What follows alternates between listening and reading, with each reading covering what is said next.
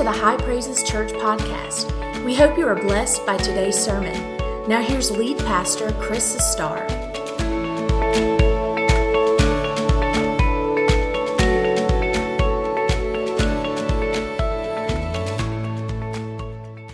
I'm going to preach. They're going to come back and sing some more. I want to read from Acts chapter 2, verses 1 through 4.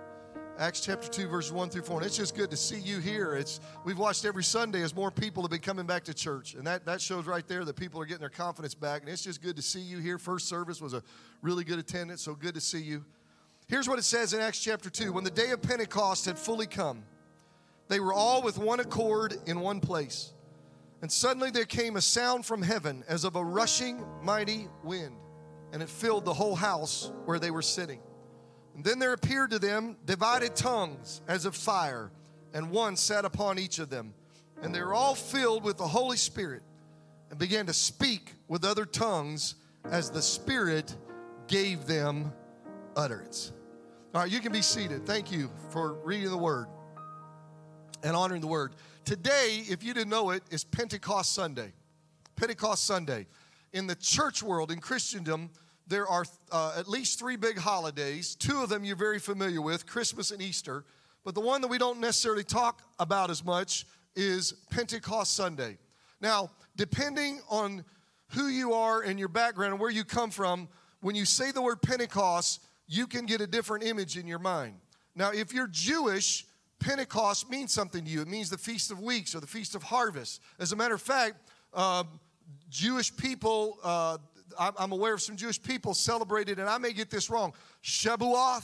I think I'm saying that right, Shavuot, Shavuot, which is Pentecost. And so they've been celebrating that because it is the Feast of Pentecost. Back in Jesus' day, the Feast of Pentecost, uh, it, was a, it was a feast that was ordained by God. It was in the Old Testament, and it was celebrating the first buds of the harvest, okay, which if they had an agrarian culture, so that was a big deal. Now, in the general church, Pentecost Sunday is a celebration of the outpouring of the Holy Spirit on the day of Pentecost on the early church, what we just read on the screen. Now, for those of us who are spirit filled, that's, that's this church. Look at somebody and say, You're in a spirit filled church. Okay, just in case somebody didn't realize it today, uh, you need to know you're in a spirit filled church. So, in a spirit filled church, we, like the rest of Christendom, are celebrating the outpouring of the Holy Spirit 2,000 years ago, but also the day of Pentecost, uh, uh, or Pentecost Sunday, is significant to us because we believe that what happened 2,000 years ago has been happening for 2,000 years and is still available today that people can and should be not only saved, but filled with the Spirit of the living God and clothed with His power. So, what happened on the day of Pentecost? In that text that I read, well, because it was the feast, there are three major feasts that Jesus or that God commanded that the Jews had to go back to Jerusalem to celebrate. And so I think it was Passover and Tabernacles, and, and then this one, the, the, the Feast of Pentecost. So thousands of Jewish believers from all over the world had converged upon Jerusalem to celebrate this feast. Well, while they celebrated, Acts chapter 1 tells us that the early church praised and prayed. They would go to the temple and they would have prayers, praise services, and then they went back to an upper room and they would pray, and they were praying for something specific. Jesus had told them, pray to be filled with the Holy Spirit. And so they prayed and they prayed, and it was either a somewhere between seven to 10 days they prayed. And when the day of Pentecost came, while they were praying, God heard and answered their prayer and filled them with the Holy Spirit. And it went like this they're in a room, they're praying. If you've ever been in a, in a good prayer meeting where everybody's praying, it's really powerful. And as they're praying and seeking God, now they don't know what to expect. Nobody had ever been filled with the Holy Ghost like what they're about to experience. They don't know what, they're just praying for something and they don't know what's going to happen. Let me tell you, if you've never been filled with the Holy Spirit, that's what's going to happen to you. You say, I've never had this happen, but you got to have faith. And you got to let God be God and do his thing. And that's what they said. We're going to trust God and let God do his thing. Well, all of a sudden, there's a sound of gale force winds that filled the room, but yet there's no wind. But there's this roar like there's a tornado or a hurricane. And then there appeared in the room what looked like a ball of fire, and the fire sp-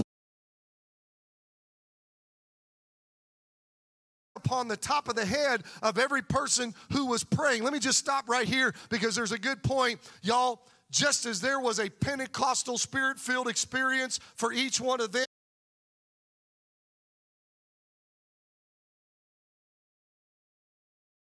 Everybody that's in this room, there's a flame just for you if you want it. And so this flame of, and it wasn't fire, it was like fire, and, and it was the glory of God, the Shekinah glory of God. It set upon the heads of about 120 people, and the Bible says they were all filled with the Holy Spirit. The Spirit of the living God, the third person, the Godhead, came inside of them, took possession of them, clothed them with divine power. And when that happened, the Bible says, and they all began to speak with other tongues as the Spirit gave them the utters. They started speaking, I think, first in a heavenly language. And then when Peter and the other streets and all those thousands of people were there, that turned into them speaking known languages that weren't known to them, but was known to the congregation.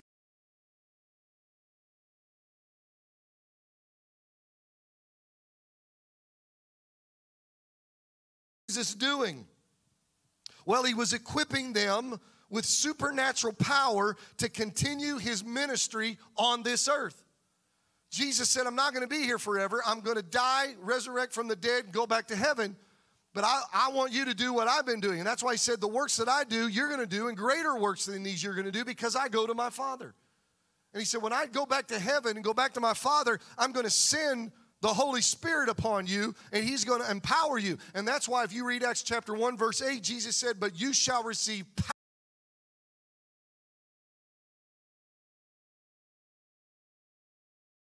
in Luke chapter 24, verse 49, Jesus told the disciples, He said, Behold, I send the promise of my Father, but tarry or wait in Jerusalem until you are endued with power from on high. And I like to say that that's a word that I just don't use ever. I never walk around talking about how endued I am. Okay? So, what does it mean? It means to be clothed with power. So, if I put a jacket on or a shirt on, I'm getting dressed, I'm being clothed. Listen, God fills us with the Holy Spirit and He gives us the dressing that we need, the clothing that we need, the equipping that we need, the power that we need, the authority that we need, so that we can do what He did when He was on this earth. See, you're supposed to be telling people about Jesus, and you are supposed to be doing the works that Jesus. You're supposed to be laying hands on the sick and they recover. If necessary, you're supposed to be casting out demons. If necessary, you're supposed to be operating in the gift of wisdom or in the gift of knowledge or a word of knowledge and telling people things that you don't know except by the revelation of the Holy Ghost, but it's to help them and strengthen them and help them to be stronger. You understand? We're supposed to do this, not just the pastor or the evangelist. The church is supposed to do this. Now, why? Now, if you're like me and you grew up in church, the gospel makes perfect sense. The gospel is familiar. But if you are unchurched, and in the Bible Belt, we're down here in the Bible Belt, you know, church on every corner, and everybody grows up going to church. We, we know the stories, we know the gospel, but listen to me. Don't just think America, think around the world. If you tell the gospel to somebody, it sounds crazy. It's crazy. Okay, so I'm gonna I'm gonna do this. So you're telling me that there's a God, a divine being that I can't see. That's right. And he has a son. That's right. His name's Jesus. Okay, I got that much.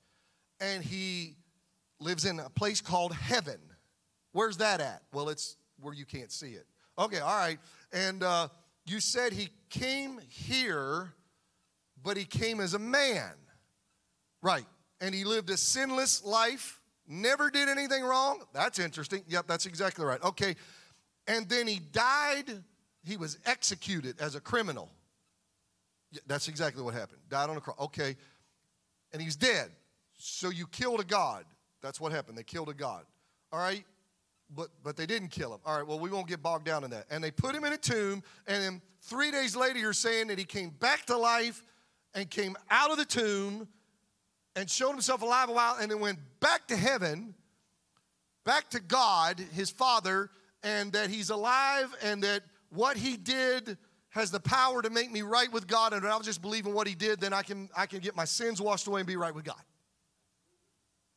Now, see, when I say it like that, it kind of makes it, you kind of feel the, huh? See, we've heard it and we believe it. But if you don't know the gospel, that sounds a little crazy. So, how do I share the gospel with somebody and it not just sound like a myth, but it actually is the good news that it really is? I need the power of God to activate faith and to help that person to understand and see it that it's more than just a fable, but it is the truth. And so I need the work of the Holy Spirit. So for me to be a witness of Jesus, I need the Holy Spirit to equip me and empower me so that as I'm telling it, God is on that person, working on that person, pulling back the curtain, opening their mind, working in their heart, helping them to see, dealing with them. I can't make, look, as good uh, as a speaker as I am, I don't have the power to convince somebody. You may say, man, I'm a good salesperson. You ought to see me work, Pastor. I can sell ice to an Eskimo. And I bet I could, I could get anybody to accept Jesus. No, you can't because you can't convince somebody of all of that and to get saved. It takes the power of the Holy Spirit. And yes, the gospel is the power of God into salvation, but it is the work of the Holy Spirit to draw people to Jesus. But when I'm clothed with the power of the Holy Ghost and the Holy Spirit is speaking through me and working through me, then my witness becomes effective. And then sometimes, sometimes you just need a good old fashioned spiritual miracle work of God to bust that thing wide open. Sometimes you just need to lay hands on somebody, they get healed. Sometimes you need a miracle to take place. Sometimes you need to operate in one of the gifts of the Spirit. Sometimes you need to cast out a demon. And when that happens, they'll say, How did you do that? and you say, I didn't do it. Don't look at me. It was that Jesus that I've been trying to tell you about. It was Jesus in the name of Jesus that gave me the ability to do what I did. And that gets their attention. And now Jesus becomes alive to them. Now he's not just a mythical figure, but Jesus is alive and actually healed that person or you perform that miracle. And then they people go, Oh man, tell me more about this guy because if he's he must be real. He must be real. If he did that, I want to know more. We need the power of the Holy Ghost if we're going to be effective in reaching the world for Jesus Christ and reaching our friends, reaching our family members, reaching our coworkers. So that's what Jesus did. He empowered them, gave them what they needed. Y'all, they turned the world upside down. They went everywhere. They were bold. When you get baptized with the Holy Spirit, it'll make you bold. If you're timid, just get filled with the Holy Ghost. It'll make you bold. You will, you will get brave. You will say things where otherwise you would be intimidated and scared to death. They were bold and they gave their lives. They literally were martyred and died because they knew what, what they were telling was the truth. And they shared it with everybody. They shared it with kings and they shared it with the poorest people. And that's what the Holy Spirit will do. We need the power of the Holy Ghost. So, what happened? God filled them on Acts chapter 2. Then, if you keep reading Acts, he filled another group in Acts chapter 8. If you keep reading on, he filled another group in Acts chapter 10. If you keep reading on, he filled another group of people in Acts chapter 19. But it didn't stop there. 2,000 years of church history has shown us that he continued to pour out the Holy Spirit. And I, I get the privilege to stand here today and tell you he's still pouring out the Holy Spirit in the 21st century. And what happened then still happens today if we'll just pray and ask God and believe. Now, I know there are those who argue that the baptism with the Holy Spirit is not a real experience for the church today. And I'll give you three ex- examples. I hear this. What happened on the day of Pentecost was a one time event. Well, that's not true. I can show you in Acts where it happened several other different times. I can take you to early church fathers in the first, second, and third centuries who talked about, fourth centuries, who talked about that there were people who were being filled with the Spirit and operating in the gifts of the Spirit. I, I, can, I can show you through church history where people have been filled with the Holy Ghost. I can show you in America where at the turn of the 19th century, the late 1800s, early 1900s, where God poured out his spirit in what was called the Azusa Street Revival in Los Angeles, California, where he poured out the Holy Spirit in a Bible college in Topeka, Kansas, and where he poured out the Holy Spirit to people in the mountains and the hills of Georgia, North Carolina, and Tennessee. And, and Pentecost was birthed in this nation, and there was a Pentecostal movement that, that revolutionized this country and the church in America.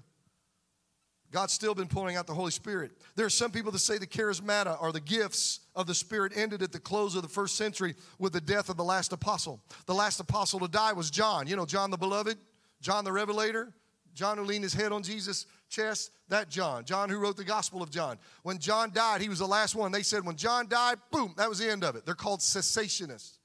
Well, here's the problem with that theory it's, you can't find it anywhere in the Bible.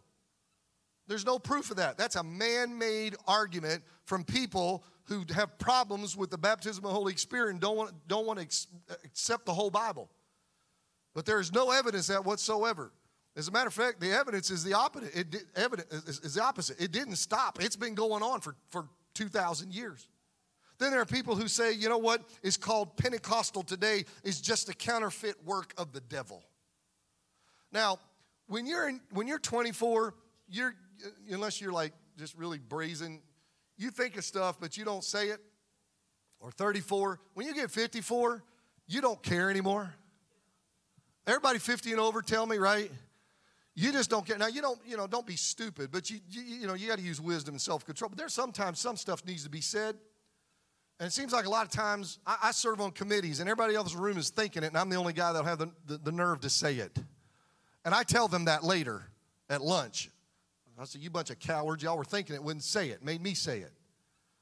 But if I ran into somebody who said, Oh, oh, you bunch of Pentecostals, all that is, that's just a work of the devil, I'd look at them and say, Now, you better watch out, buddy, because you sound a lot like the Pharisees who, who said the work of Jesus done by the Holy Ghost was the work of the devil and called him Beelzebub and said what he did was a Beelzebub. And he said that was the blasphemy of the Holy Spirit. You sound a lot like you're about to commit the blasphemy of the Holy Ghost. Do you want to spend eternity in hell, Mr. Self Righteous? You might need to back up, Jack.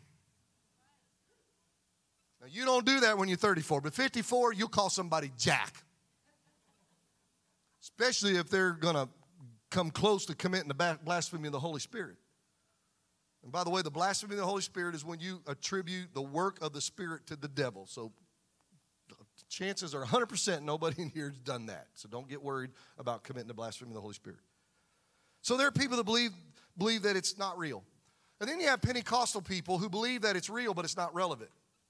And so I hear this from people. They'll say, well, you know, the baptism of the Holy Spirit, I believe in it. And I, and I have, I have, I've been baptized with the Holy Spirit, Pastor Chris. And, but look, in our church, and a lot of times these are pastors and leaders. Um, we're not going to talk about that. We're not going to preach it. We're not going to pray about it. We're not going to have people praying for it. And I say, why not? Well, it'll scare off the visitors.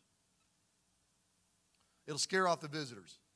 So you're telling me that I just read Acts chapter 2, verses 1 through 4, and if you read the rest of Acts chapter 2, that God filled the early church with the baptism of the Holy Spirit, and they're speaking in tongues, and the, and the 12 apostles go out in the streets speaking in tongues, being full blown Pentecostals. They, they were so under the power of God, they thought they were drunk. Okay? Did they all run in, in a thousand different directions and say, Run, it's a cult? Don't go back to that church, they're crazy. No God used the power of the Spirit infilling to get their attention. And instead of running, they all said, What is this? What's going on? There's a work of God here. We don't understand it. This is new to us, but God is at work. What's going on here? And Peter said, I'll tell you what's going on. And he preached, and 3,000 souls got saved. Let me tell you something. We need to learn something from that. Pentecost is not going to scare off the visitors, it's going to attract the visitors because where there's smoke, there's fire. And you better have the fire and the power of the Holy Ghost in your church if you want people to come see Jesus as their Savior. I better get off of that. I could preach whole sermons here. Then I hear this one. Look at the number of mega churches that are non Pentecostal. Look at all the mega churches. You don't have to be spirit filled. You know, all you spirit filled church, I've heard this. You spirit filled people have so much power, why don't, why don't y'all's churches mega churches? If you're supposed to be, let me just say this just because you have a big church, that doesn't necessarily tell you anything. Okay? Anybody can attract a large crowd. Anything can attract a large. It's one thing to attract a large crowd. It's another thing to build the church. You with me? Now, I'm not saying there are mega churches that are spirit filled and they're growing. There are mega churches that God's working and moving. So I'm not putting down mega churches. If God sent us three or 4,000 people, I'd take them all, baby. So this isn't about size and megachurches, but what I am talking about is that argument doesn't work because it is not about numbers. Numbers doesn't equal success. People getting saved and lives being changed. Look, Jesus had the largest crowd in the world. Jesus had the first megachurch in the first century. Jesus had large crowds, but you know what they thought he was? They thought he was Long John Silver's. They wanted fish and chips. And then when they were following him for the wrong reasons because they wanted fish and chips, he would start preaching really strong, sound doctrine and they couldn't handle it and they would leave him and the crowds would disperse. You with me? So the, it's the size is not it, but it is the preaching and the power and the work of the Holy Spirit and what it does in people's lives. That's what matters most to God. Then I've heard this I believe in Pentecost, but I choose not to preach it or publicly practice it. Well, I thought the just shall live by faith. Don't tell me you believe something that you won't back it up with your life. That's good preaching, Pastor, my Lord. You're just really shucking the corn today. I guess I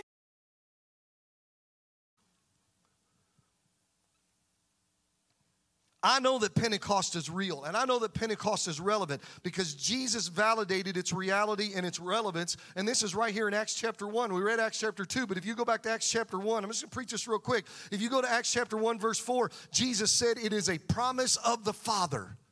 It is a promise of the Father. Well, you say, Where's that promise at? Joel 2 28, 29. In the last days, says the Lord, I will pour out my spirit on all flesh and your sons and your daughters shall prophesy, and your young men shall have visions, and your old men shall dream dreams, and on my maidservants and men servants I will pour out my spirit, and they will prophesy. Sounds like a Pentecostal church, doesn't it? That, that, that's the promise. Well, then God fulfilled the promise in the, on the day of Pentecost in Acts chapter 2, then Acts chapter 8, Acts chapter 10, Acts chapter 19. And y'all, He's still been pouring out the promise. Now, let me ask you a question. How many of you here love the promises of God? Y'all love the promises of God? Huh? Whosoever calls on upon the name of the Lord shall be saved. How many y'all like that promise? I like that. Jesus said, I will never leave you and I will never forsake you. Lo, I am with you always, even to the end of the world. How many y'all like those promises? How many like the promises? If there's any sick among you, let them call upon the elders of the church and they'll anoint you with oil and pray the prayer of faith. The Lord will heal the sick and raise him up. How many y'all like that promise? I love the promises of God. I could just keep spitting them out. Here's what we know we need to claim the promises, we need to believe the promises, we need to affirm the promises, we need to pray for the promises. Well, I came here this morning to tell you the baptism with the Holy Spirit is a 21st century promise from the Father, and it is available for every person who has been born again and washed in the blood of Jesus. And you need to affirm it, you need to embrace it, you need to claim it, you need to pray for it, you need to believe in it, you need to expect it, you need to wait for it to happen because because God wants to fulfill that promise in your life. Come on, somebody, praise Him in this house. Hallelujah. Thank God for the promise. And then you go to Acts chapter 1, verses 4 and 5. Jesus said, He and John the Baptist, he and John the Baptist preached on the baptism with the Holy Spirit. John was preaching, and, and, and, and they said, Are you the Messiah? And he said, Nope, he's coming after me. Jesus is coming. Hallelujah. John was preaching Jesus is coming. Now the church today, we need to be preaching Jesus is coming. Because he came the first time, he's coming again, y'all. I think these signs we're times we're living in, Jesus is coming. And he said, There's one coming after me, Jesus, who shall baptize you with the Holy Spirit and fire. I like that because I like fire. We need the fire. He shall baptize you with the Holy Spirit and fire. By the way, I've joked for years that the first Pentecostal preacher was, was a Baptist. John the Baptist, get it?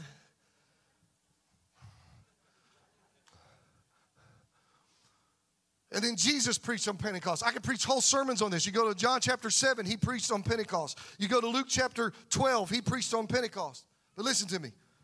If Jesus and John the Baptist would come back down from heaven right now and stand on this stage after we all would freak out and fall down and, and be crazy, when we all got settled down, I would hand the mic to how many know you got to give the mic to Jesus? give the mic to Jesus. And if Jesus handed the mic to John, John would say, I preached on it. I told you it was going to happen. And he came and it happened and it can still happen. It wasn't just for then, it's for now. And then he'd hand the mic to Jesus, and Jesus said, I told you that I was going to send the Holy Spirit, didn't I? I told you, and I and I did it. And I just didn't do it once. I did it over and over and over. And I did it for all kinds of people, for men and for women and boys and girls, and for Jews and Gentiles and rich and poor and educated and uneducated. I poured out the Spirit for everybody. It's what I want. And if it's what I wanted then, it's what I want for you. You ask me, just ask me, and I'll fill you with my Holy Spirit. I can hear Jesus right now. Can you hear him? Come on, y'all. Can you hear him? Can you hear John the Baptist? Can you hear them speaking to you this morning? I'm going to finish this message just telling stories. I got to go fast. I remember when I got saved. I, I, I, can remember it. I can close my mind. I can remember it. Manns Choice Church of God in Pennsylvania. My dad was pastoring. My dad had a kids' crusade. I can tell you who the usher was. Fred Chrissy was standing on this side. I can tell you who the usher was because they'd always stand at the front and take up the offering. I remember them speaking. I remember crying. I got under conviction at five. All the children listened to me. Five years old. Five. We got any five year olds in here? Anybody five? Anybody close to five? There's a five year old. Got one. I was your age, son. Started crying. My mom was discerning enough to know that something was happening. She said, Son, what's going on? I said, I don't know. She said, You want to go to the altar and pray? I said, Yes. My mother took me to the altar. My mother prayed me through, and I got saved. Now, did I understand everything? I mean, how much sin can a five year old commit? But you're born in sin. So I got saved. Now, did I have to grow in that? I did. And I served the Lord. I never backslid. I never ran. I became a teenager, and I, I suffered intense persecution when I lived in Detroit, Michigan, for four years. You have no idea the persecution that I went through. I don't. Time won't even permit me to tell you the stuff that I went through. I could have, should have backslid. Probably could have gotten bad trouble and got arrested and been in jail if I would have given in to the people that were that just lived on my street. But the Holy Spirit helped me. Okay, and I'm gonna get that in a minute. So I remember when I got saved. I could not remember when I got filled with the Holy Spirit. I remember when I was at nine and 10 that I was praying fervently, or nine, eight and nine, that I was praying fervently for the baptism of the Holy Spirit. And in my mind, I thought it was all the way up to when I was 10. And so uh, we have a magazine for our denomination called The Evangel. And Lance Colkmire emailed me, and he's my editor when I had my book. And and so he's my editor and personal friend. And he said, Look, I want you to write an article. Tell me your testimony we got this section. Give me your testimony when you were filled with the Holy Spirit. I said, okay. And I said, I don't know. I had to call my mom. I called my 70 something year old mom. I said, Mom, I said, I remember when I got saved. I said, I don't remember when I got filled with the Holy Ghost. I said, Do you remember? She said, Oh, yeah, I remember. How many mamas know y'all remember those things? She said, I remember. She said, Your dad had a kids' crusade, a children's crusade. She called in Curtis and Alice Akers and brought them in. They would come do crusades for us. And she said, You were nine years old. It was 1975 and she said, I don't remember whether or not they, she said, I don't even think they preached on the baptism of the Holy Ghost. But she, and she knew this. I told her, I said, Well, I'd been praying. She said, You've been praying, you've been seeking for the baptism. Let me tell you something nine year old children can pray for the baptism of the Holy Spirit. Come on, mamas and daddies, you need to listen to me. Mamas and dads, get and so she said, "You you were praying, and that night she said you went to the altar, and while you were down there, she said God baptized you with the Holy Ghost, and at nine years old, she said you were speaking in tongues." And she said, You weren't the only one. She said, That night there were several children that were in the altar praying, and God baptized them with the Holy Ghost. Now, if you're there sitting right now saying, "Ah, come on, Pastor," now you you know you're okay, but now you've gone off into a little, you got off in a, on the off the edge right now. Just hang on with me, okay? I mean, if you want to if you want to doubt my personal experience, that's fine. You go ahead and do that. But let me just tell you, theologically, you on you're not on solid ground. I am because I can take you over to the book of the Gospel of Luke where Jesus baptized John the Baptist with the Holy Spirit in his mama's womb. So if he can baptize a preborn in his mama's, my God, I feel the Holy Ghost right now. If he can baptize a preborn in his mama's womb, he can baptize a five-year-old, a nine-year-old, a ten-year-old. And I know we've got kids in here trying to sit through this service, and they seem to be a little more attentive this morning than they were the other time I preached. But I might have their attention right now. I want every child to listen to me. If you're saved, get if you're saved and right with the Lord, you've asked Jesus come into your heart, I want you to start praying that God will fill you with the Holy Spirit. Because if He could fill me at nine, I'd like to see some eight and seven and nine year olds and 10 year olds. Wouldn't you parents like to see your children filled with the Holy Ghost, speaking in a heavenly language? I've seen them in children's church walking around, laying hands on each other like an evangelist, and children falling out under the power of God. We've tried to put, I'm preaching now, we try to put God in some little box and we want Him to work our way when we need to get out of the way and say, God, have your way in my family, have your way in my spouse, have your way in my church, have your way in our youth group, have your way in my life. My God, I feel the anointing. I felt this in the first service. I'm about to, I'm about to run right now in this church. I asked Leah yesterday, I said, Do you remember when she, you were baptized with the Holy Ghost? She said, I do. She said it was in Pulaski, Virginia. Her dad pastored Pulaski, Virginia. She said, I was in middle school. She said, I don't know how old I was, but I just remember I was in middle school. For all the teenagers here, middle schoolers, high schoolers, listen to me. Your pastor's wife, lead pastor's wife, middle school. She said she thinks it may have been a Perry Stone revival at her dad's church. She said, I can't remember all that. But she said, I was like you. She said, in middle school, as a middle schooler, 10, 11, 12, 13 years of age, she said, I had been praying for the baptism with the Holy Spirit. Did you teenagers hear that? That ought to be something you can and pray for and should pray for. God, fill me with the Holy Ghost. She would, every time she went to the altar, God, fill me with the Holy Ghost. And she said that night she was praying and the power of God was moving. And she said the Spirit of God came on her and God filled her with the Holy Ghost. She said, I spoke in tongues. God filled me. And she said, I kind of lost sense of where I was and what was going on. She said, when I finally came to, she said, I was laying up under the front pew of the church.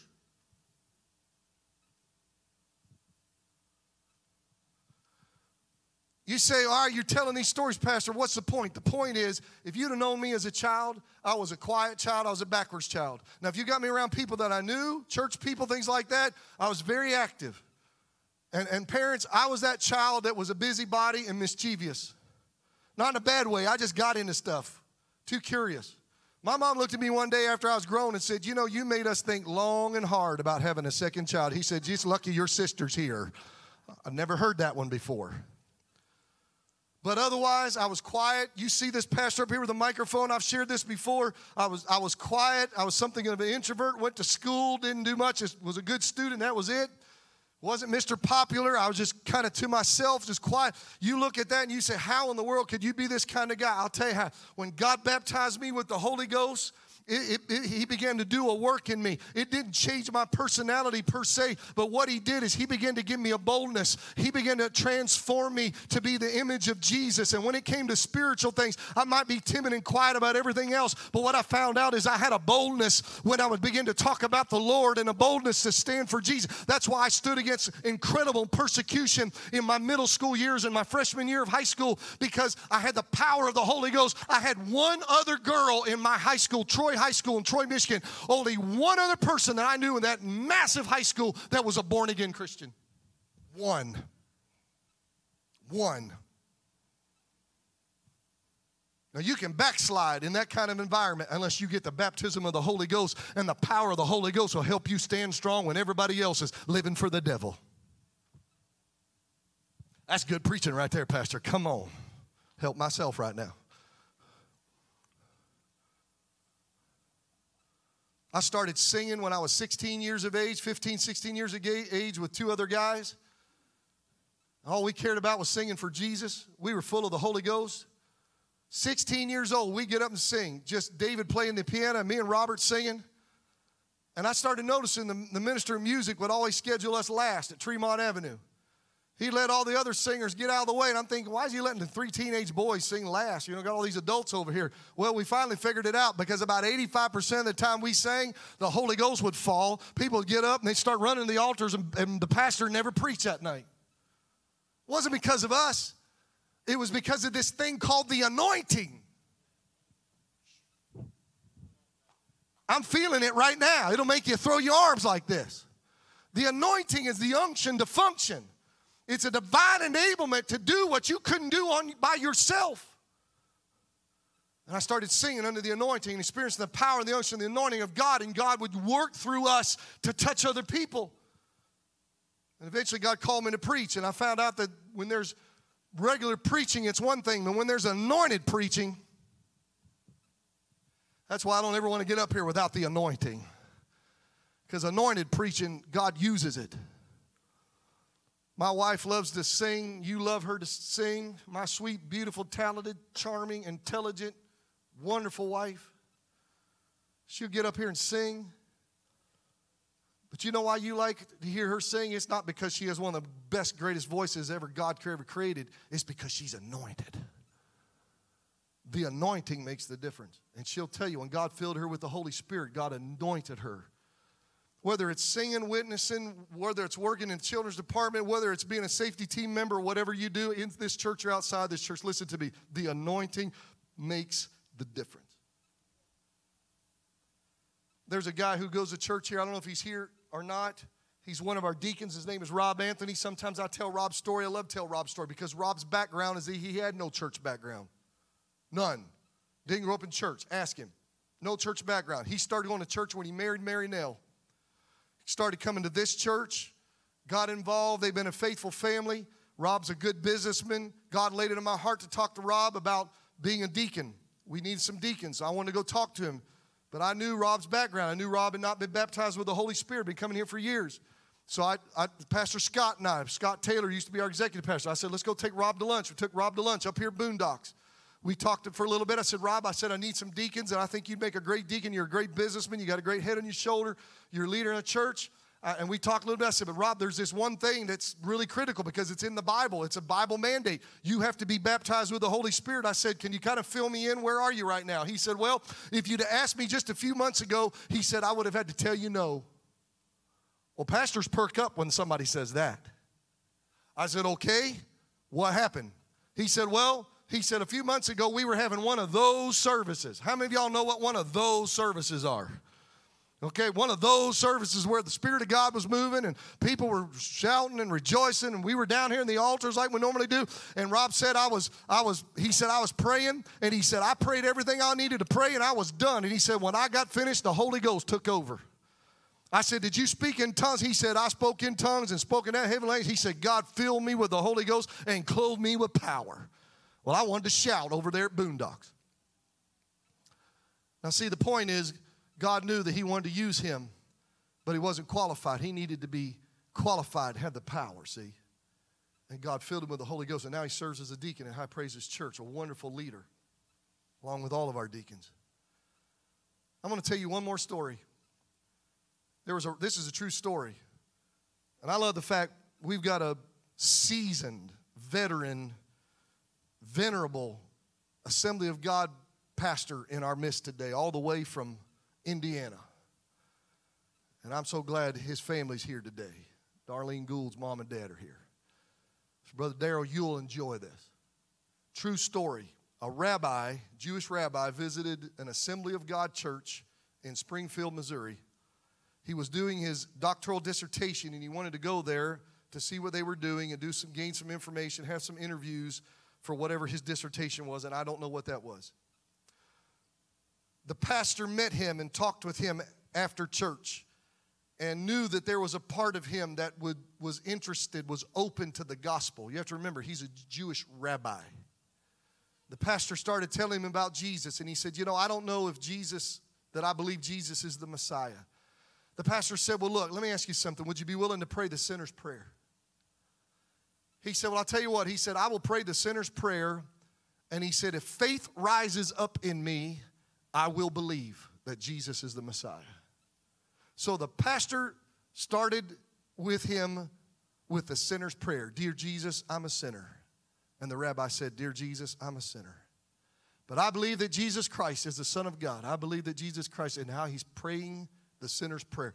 When he got through and when he finished praying and asking Jesus to come into his heart, he sobbed for 30 minutes. The Jewish rabbi sobbed and cried. What was happening? He was realizing that Jesus was the Messiah of the Old Testament, that Jesus was the Savior of the world, not just of the world, but his Savior. And here's the good part after he got finished sobbing and after he sort of dried up his eyes, the power of the Lord came on that Jewish rabbi. And they said the next thing you know, he started speaking in tongues and God baptized the Jewish rabbi with the Holy Ghost. But it gets better than that. Then he started prophesying and operating in the gift of prophecy, then he started quoting the New Testament word for word.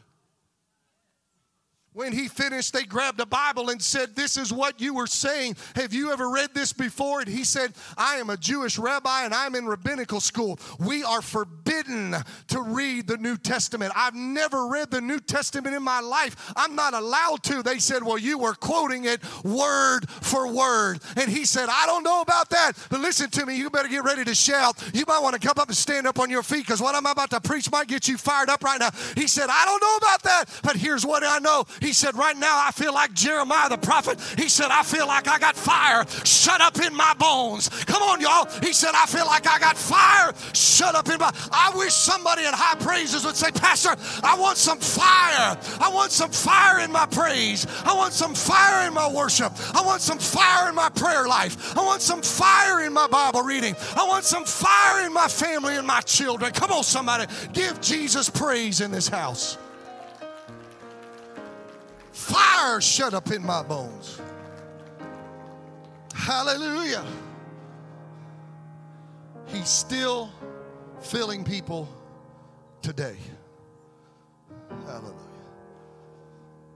So here's what I want you to do. Children, I want you to pray and I want you to say, Jesus, fill me with the Holy Spirit. Teenagers, I want you to pray if you're saved and say, Jesus, fill me with the Holy Spirit adults of all ages, if you're saved, I want you to pray and say, Jesus, fill me with the Holy Spirit because the promise is for you. Peter said, The promise is for you and your children and to all who are afar off, even 21 centuries later. As many as the Lord our God shall call.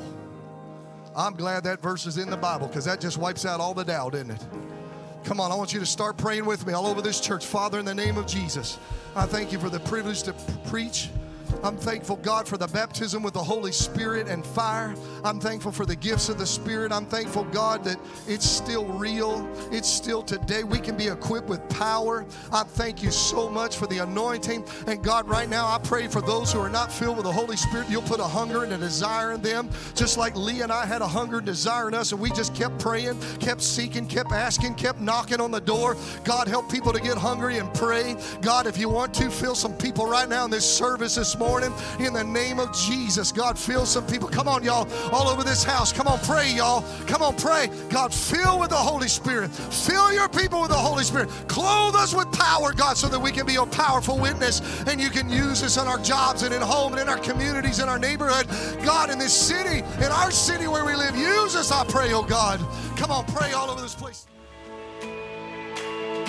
Thanks for listening. Be sure to join us Sunday mornings our service times are 9 o'clock and 1045. For more information, please visit us at highpraises.org.